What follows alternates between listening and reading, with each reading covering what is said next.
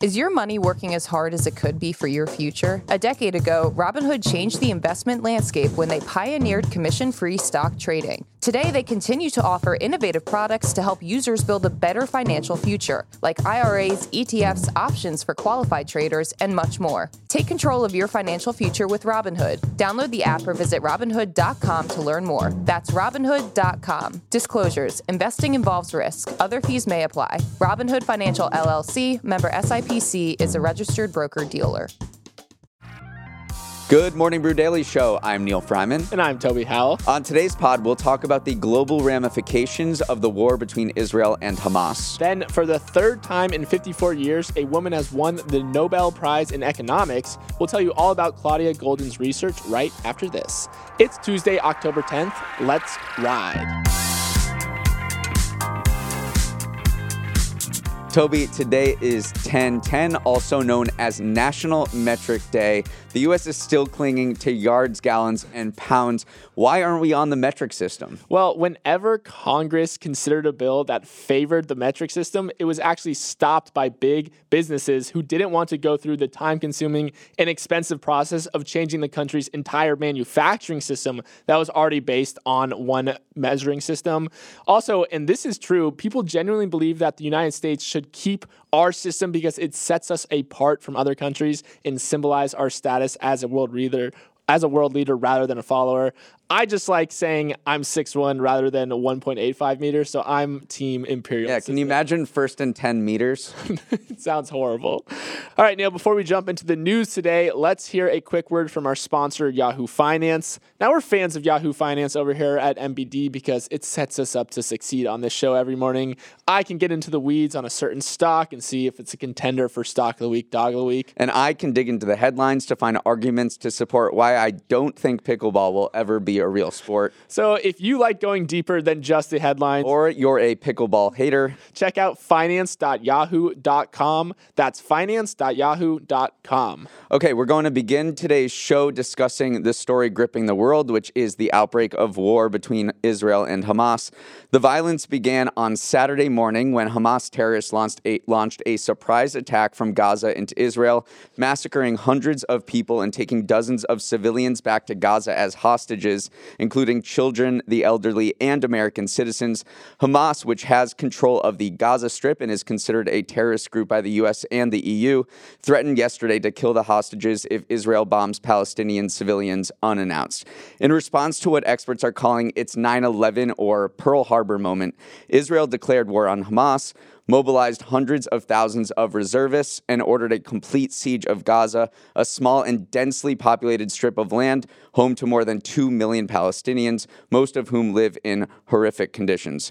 Israel and Egypt have maintained a blockade of Gaza for 17 years, and Israel said it would cut off food, fuel, and other supplies to the territory as it pummels it with airstrikes and seeks to dismantle Hamas. Already, those airstrikes have killed hundreds of Palestinians living in Gaza, including dozens of children. While this conflict is ostensibly regional, the impacts are global. Western leaders have condemned Hamas and asserted Israel's right to defend itself. Israel and Palestinian supporters have staged dueling protests in cities like New York and London. Tensions are running high on American college campuses. U2, performing in the Las Vegas Sphere this weekend, changed the lyrics of one of its songs in memory of the 260 people killed by Hamas at a music festival on Saturday.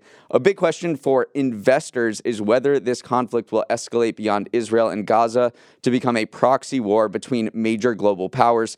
That concern is already impacting global markets. Oil prices have jumped early this week over concerns major crude producer Iran might get involved. Iran has supplied Hamas with weapons and technology for decades, and there are some rumbles it played an active role in this attack. Yeah, it has been very interesting to see how the global markets have been reacting to this conflict. Obviously, you had defense stocks that kind of jumped right on the news of, of uh, conflict breaking out. Northrop Grumman, Lockheed Martin, Raytheon all opened the green. They actually all led the S&P as the top 5 performers yesterday as well. But then you also have some industries that you wouldn't immediately think about obviously we talked about the oil and defense, but there's also fertilizer markets stocks jumped because there's a port just north of Gaza that's kind of a key hub for fertilizer exports. So as much as 3% of the global potash fertilizer, which is a potassium based fertilizer, comes kind of out of that area. So it is interesting to see how not only is it the the markets that you would immediately think about oil and defense stocks, you mm-hmm. also have some of these other it reminds me of when war broke out yeah. in Ukraine uh, the grain markets kind of were thrown into whack. So there are these other secondary like commodities that flow through these regions that you wouldn't necessarily think about. Yeah, I want to talk about Iran uh, for a second and its impact on oil and other things. Uh, Iran has backed Hamas for a long time, and what's happened in Israel in that region is Israel has normalized a lot of their uh, diplomatic and economic relationships with its former enemies, countries like the UAE and other countries in North Africa that uh, it had not had diplomatic or economic ties with. Israel is a major economic power. So is so are Gulf states like the UAE. They've come, become closer together, and there was a push by the U.S. to normalize economic relations and diplomatic relations with the Saudis, which would be this huge partnership that had been deemed unthinkable for decades. Iran and Saudi Arabia do not get along, and the theory here is Hamas attacked with the support of Iran to derail that U.S. led deal to normalize relations between the U.S. and Saudis. And that sort of th- those negotiations appear to be put on ice because of this. The other angle I want to talk about too is the misinformation that was potentially spreading on mostly Twitter um, over the weekend. A lot of people were going to Twitter for real time updates about the conflict, but it was kind of a bit of a disaster because remember, Elon ditched the former verification system that gave blue checks to people who were verified people, reporters, people you could trust for information, but now anyone can pay for it. So there was a lot of misinformation circulating. A fake White House press release at one point was was making the rounds.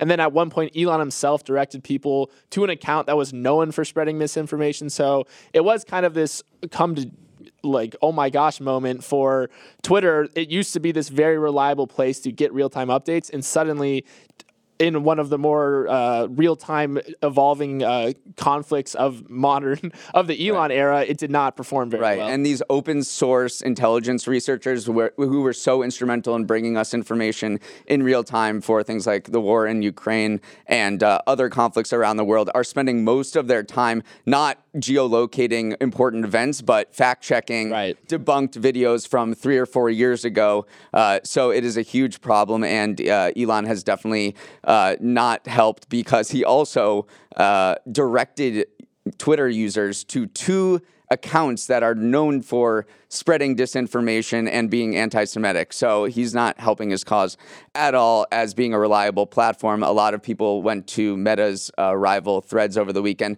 but that is still yet to show itself as a reliable. Uh, Mm-hmm. news uh, news social platform because Instagram and Meta, the leaders themselves, ha- have said that news is not something they want to prioritize. So this is a conflict that appears to be going on for weeks and months, and the fallout will be huge and global. Neal, let's move on to our next story. Now, we know that some of you listening to this are coming off a long weekend, and three days is a long time in the world of business news. So, we are going to do a little recap for anything you might have missed to get you back up to speed. Neal, you won the pregame competition of who can recite the most digits of pi. So, lead us off first with our story that we missed from the weekend. All right, so the leaves have just started to turn color, but the holiday shopping season has already kicked into high gear, not to stress you out or anything. Amazon, Walmart, Target, Home Depot, Best Buy, and other big retailers are launching their holiday mega deals this week to help you knock out your gift buying way before Black Friday. Holiday shopping creeping earlier in the calendar has been happening for years, but COVID and the surge in e commerce put an end to the idea that you should wait until after Thanksgiving for purchasing gifts. Another culprit of this shopping creep is, of course, Amazon, which has decided to do another Prime Day event for holiday shopping in October. That starts today. And that, of course, means that everyone else has to follow in Amazon's footsteps and move their sales earlier in the year. Spreading out holiday purchases may be what consumers want, though, as budgets tighten up from inflation, student loan repayments, depleted savings reserves and everything else we've talked about on this podcast for weeks. It's such a vicious cycle. As soon as one retailer, mainly Amazon, moves their uh, Prime Day or their holiday uh, sales period earlier, then the others have to react. So I swear that next year we're going to be doing our Christmas shopping in July because it's just this never ending cycle of people moving ever earlier. All right, Neal, for our next story, I want to tell the people about the 23andMe data breach that happened last week. More than 7 million customers had their data exposed, with those of Ashkenazi Jewish ancestry specifically targeted. The hackers then turned around and listed the data for sale, asking between a dollar and $10 per account from buyers. The hackers reportedly got access to the data by credential stuffing, which is when you get login information from one site or leak, then kind of bulk test them out on other sites to mm. see what you can dig up. Neal, cyber attacks have been a theme in recent months, but anytime there's genetic data involved, it's definitely concerning. Yeah, the problem here, the reason they were they seem to be able to get so many accounts uh, information without actually hacking 23andMe because 23andMe said, look, they didn't, they didn't hack us. They used this credential stuffing method. Is this feature called DNA Relatives, which allows you to share your genetic information uh, to the public, essentially, uh, to find any matches for relatives. So, what makes 23andMe useful in some cases also exposes it mm-hmm. to uh, to other uh, security problems. So they were telling people also back up to use two factor authentication yeah. and then also don't use the same password for all these sites. So Neal, no more morning did, brew daily one two three four out of you. It did, it did make me think of the fact that I use you know every the yeah, same password for everything, and that's how uh, that's how they, they were uh, they were compromised. Okay, uh, you might notice your local Walgreens is closed today, and that is because hundreds of pharmacists and pharmacy staff have walked off the job in protest of working conditions. The protest has led to store closures in certain states, but the company said the majority of its 9,000 locations remain open for business. Still, the walkout is a pattern of pharmacy employees saying enough is enough. The Walgreens walkout was inspired by a similar action at CVS in Kansas City, which prompted corporate staff to fly in and pledge to help out workers there. The problem, pharmacy employees say, is that they've been set up to fail. There isn't enough staff on hand to complete the many tasks they're asked to do, from administering COVID and flu vaccines to filing hundreds of prescriptions, all while dealing with impatient and sometimes violent customers. They say they're uh, they want more support from Walgreens, which acknowledges that staff are overworked. The most interesting part of this to me is that there's no formal union leader or anyone to kind of coordinate publicly the, this movement. So they've been doing it on platforms like Reddit, Facebook. They're just organizing it themselves to kind of say, listen, people, we are the front lines of healthcare. They really are. Not, we're not getting the support that, that we need or deserve.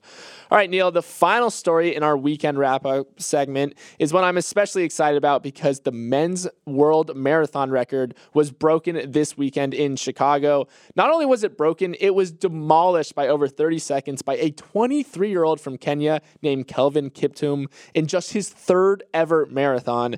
This was an insane run, Neal. He literally said after the race that the world record wasn't even on his mind going into it, but then he realized he was feeling good and almost ended up threatening that mythical two hour barrier that has yet to be broken in a certified marathon. Neal, although it's cool to see a world record broken, I am sad because my favorite runner, the GOAT, Eliud Kipchoge, lost the record and at 38 years old, I don't know if he's getting it back anytime. Really? You don't think so? Well, anyway, the, the number that stood out to me is to do a marathon in two hours and 18 seconds or 18 minutes. 38, two hours and 38 seconds. Yeah. Two hours, 38 seconds is the fact that this is a four minute and 34 second mile.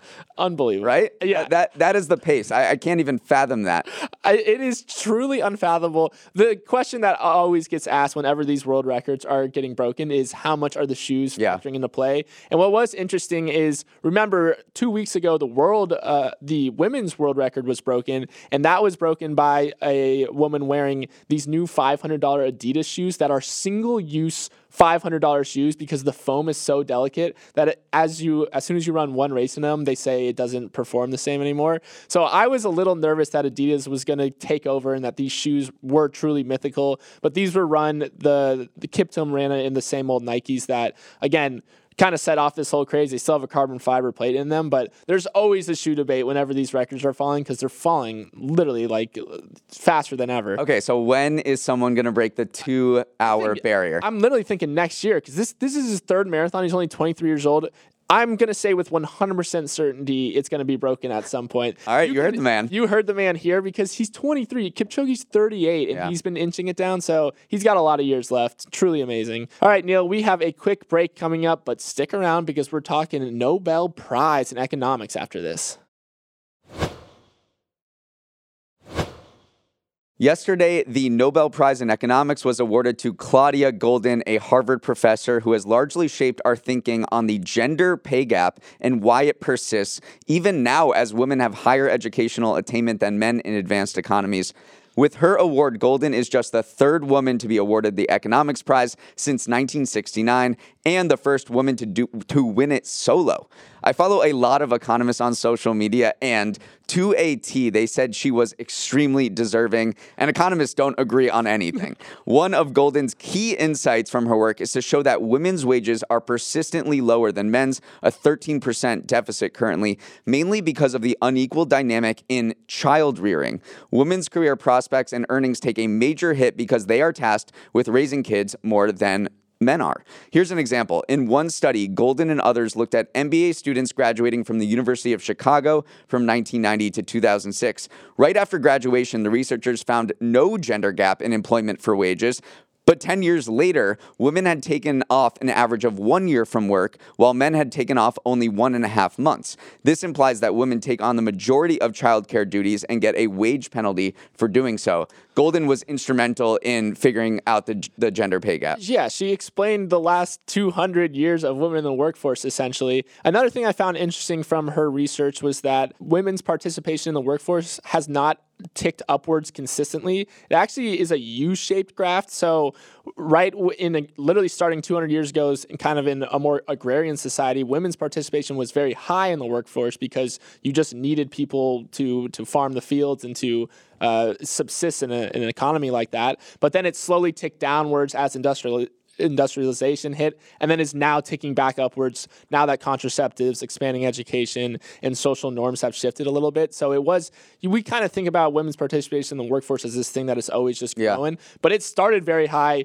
decreased dramatically and then is back up And that's because the place of work changed. In when it was farming, they the home and work were one and the same. When industrialization happened and people started to work in factories, that meant women had to leave the house to go to work, and that is just untenable for many women. Uh, so that's why you saw labor force partic- participation drop in the early 20th century. Now it's back up, and and this July actually, women's labor force participation in the U.S. hit a record high coming out of the pandemic. That could change now with with this child care cliff, with a lot of the with 12 billion dollars in funding from the U.S. government uh, drying up to support child care services, and we know that this could be a big deal because of Goldin's research over the past 200 years, and really identifying the key barriers for women's career prospects, which is really motherhood. Yeah, I am gonna miss Nobel Prize season. It was very fun talking. We got to talk about Nobel Prize in medicine.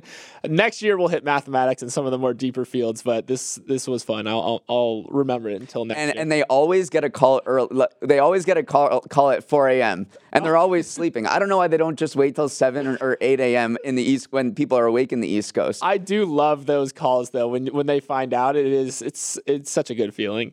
All right, Neal. It is Tuesday, so we're gonna hit on hit the people with a little bit of Toby's trends, where I, a young whippersnapper who can still touch his toes, educate you, a wise millennial with some tightness in his hamstrings, about a trend that I've had my eye on recently, and that trend is something called coffee badging. So as we all know, we live in an era where remote and hybrid work have settled in as part of the reality of working in America. But what has also settled in as a reality is that 58% of hybrid workers admit to coffee badging, according to a survey from Owl Labs, which is when you go into the office for a morning coffee, check in and earn whatever imagine- imaginary badge you might get for showing face, then dip out and go work from home for the rest of the day. Now, there's a variety of reasons for doing this. People say they are more productive from home or they want to beat whatever hellish commute awaits them. But whatever the reason for people doing it, I'm happy they are because it gives us a chance to discuss this new trend, Neal. What do you? Uh, this is a trend that's actually happening.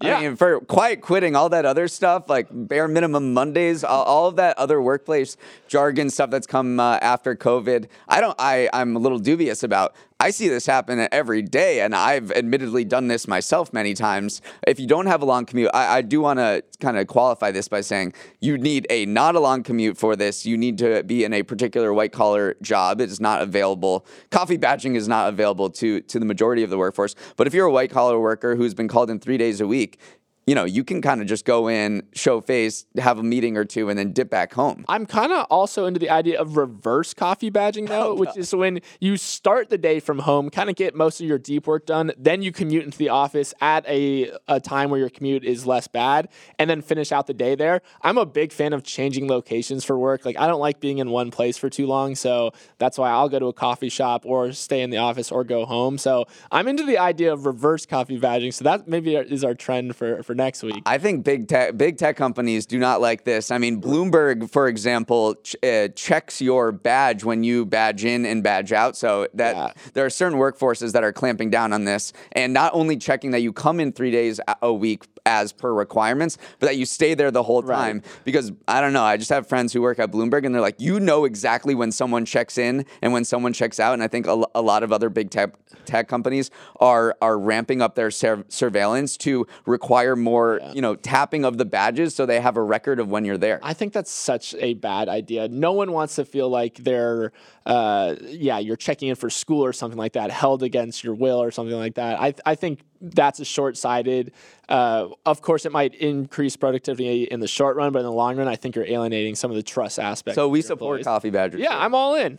okay, let's go finally to our week ahead section where it's Tuesday, but we were uh, we didn't have a live show yesterday, so let's just preview what you can expect for the week ahead because it is going to be busy. To start, let's skip ahead to Friday the 13th when Taylor Swift's Eras Tour movie hits theaters around the world. Even though it wasn't originally intended as a movie, it could be one of the biggest box office hits of the year, considering that it has already sold a staggering $100 million in advance tickets globally. If Swift's movie meets expectations, and shocker, I'm going to guess it will, it will cruise past Miley Cyrus's Best of Both Worlds as the highest grossing concert film ever. Toby, how have we not gotten tickets yet? Uh, we haven't or got- do have you and you just haven't told me? Yeah, I haven't told you. I set it up with my other podcast host. But I just wanted to give a shout out to Miley Cyrus here. That is a great trivia of what was the previous highest grossing concert film ever. Would never in a million years have picked Miley Cyrus. She was big. Well, now it's just going to be the number two uh, Right, a- after after this weekend. Um, also, this week earnings season is back because if you miss when we talk about corporate earnings on this podcast, you're in luck because Pepsi, Delta, Domino's, and Big Banks headline the start of Q3 earnings season this week. The major themes will be how companies are responding to slowing inflation, a potential consumer spending pullback, and yeah, we'll probably hear a lot about AI too. As far as this week's reports are concerned, let's see if Pepsi mentions weight loss drugs like Wegovy. A number of analysts have warned that snack companies could take a hit as these appetite suppressing treatments become more widely adopted. Yeah, we'll see how many times Ozempic slash Wegovy is mentioned. But I also an interesting Domino's um, reports earnings next week, and I'm interested to see if their partnership with Uber Eats. Remember yeah. that was a big deal. See if they actually in- increase their footprint through that partnership. So get hype for earnings. yeah.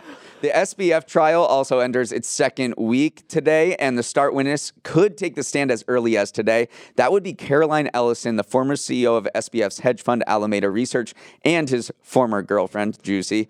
Her testimony could be damning for Sam. Yeah, this thing is just getting into the the good parts. Yeah. So I'm interested to see if we get any leaks or any quotes that come out of Caroline. What else we got this week? Sports fans can really have it all. The feast includes MLB playoffs, the WNBA finals, Rugby World Cup, the Cricket World Cup, and the start of the NHL regular season today, plus football, of course. We're in the span where there's 50 straight days of football on every single day. But I was watching rugby this weekend. I, Rugby's I, sick. I turned on Samoa versus England, and I saw one of the coolest plays I've ever seen. And I'm I might be hooked on rugby. Rugby World Cup is going on in France, kind of the prelude to the Olympics next year. I don't know how many are infected with bed bugs. Oh boy, yeah. Okay, also, ugly shoes hit Wall Street as Birkenstock plans to IPO on Wednesday at a valuation of up to 10 billion. What do you think Crocs is thinking? I'm I'm Team Birkenstock, so maybe we should come in and, and wear our, our footwear of choice on the pod. I only wear just these sneakers every single day. Okay, on Saturday, people in the western U.S. will be in for an astronomical treat because of a Ring of Fire solar eclipse. What is the technical? Is Ring of Fire the technical term for this, or is there No way. This Okay, is just the way that scientists brand it so we all pay attention. but a solar eclipse is very cool uh, either way. I don't think they need to brand it as a ring of fire, but it will get more people out. Also on Saturday, SNL returns for its first show since the writer's strike began. Pete Davidson will host with musical guest Ice Spice. Meanwhile, the writer's strike is officially over after guild members overwhelmingly approved their new contract with the Hollywood studios. I love that SNL just went with old faithful. Pete Old Davidson. faithful. Yeah, can't go wrong. And Ice Spice, who's not who's a new uh, New faithful. probably the the the summer, you know, the non Beyonce Taylor Swift music star of the summer. Okay, that is a wrap on today's show. Hope you have a great Tuesday and do something special for 1010. As always, please write us at Morning Brew Daily at morningbrew.com. Let's roll the credits. Emily Milliron is our editor and producer. Samantha Velez and Raymond Liu are associate producers. Uchenua Ogu is our technical director. Billy Menino is on audio. Now that I think about it, hair and makeup is the ultimate coffee badger. Devin Emery is our chief content officer, and our show is a production of Morning Brew. Great show today, Neal. Let's run it back tomorrow.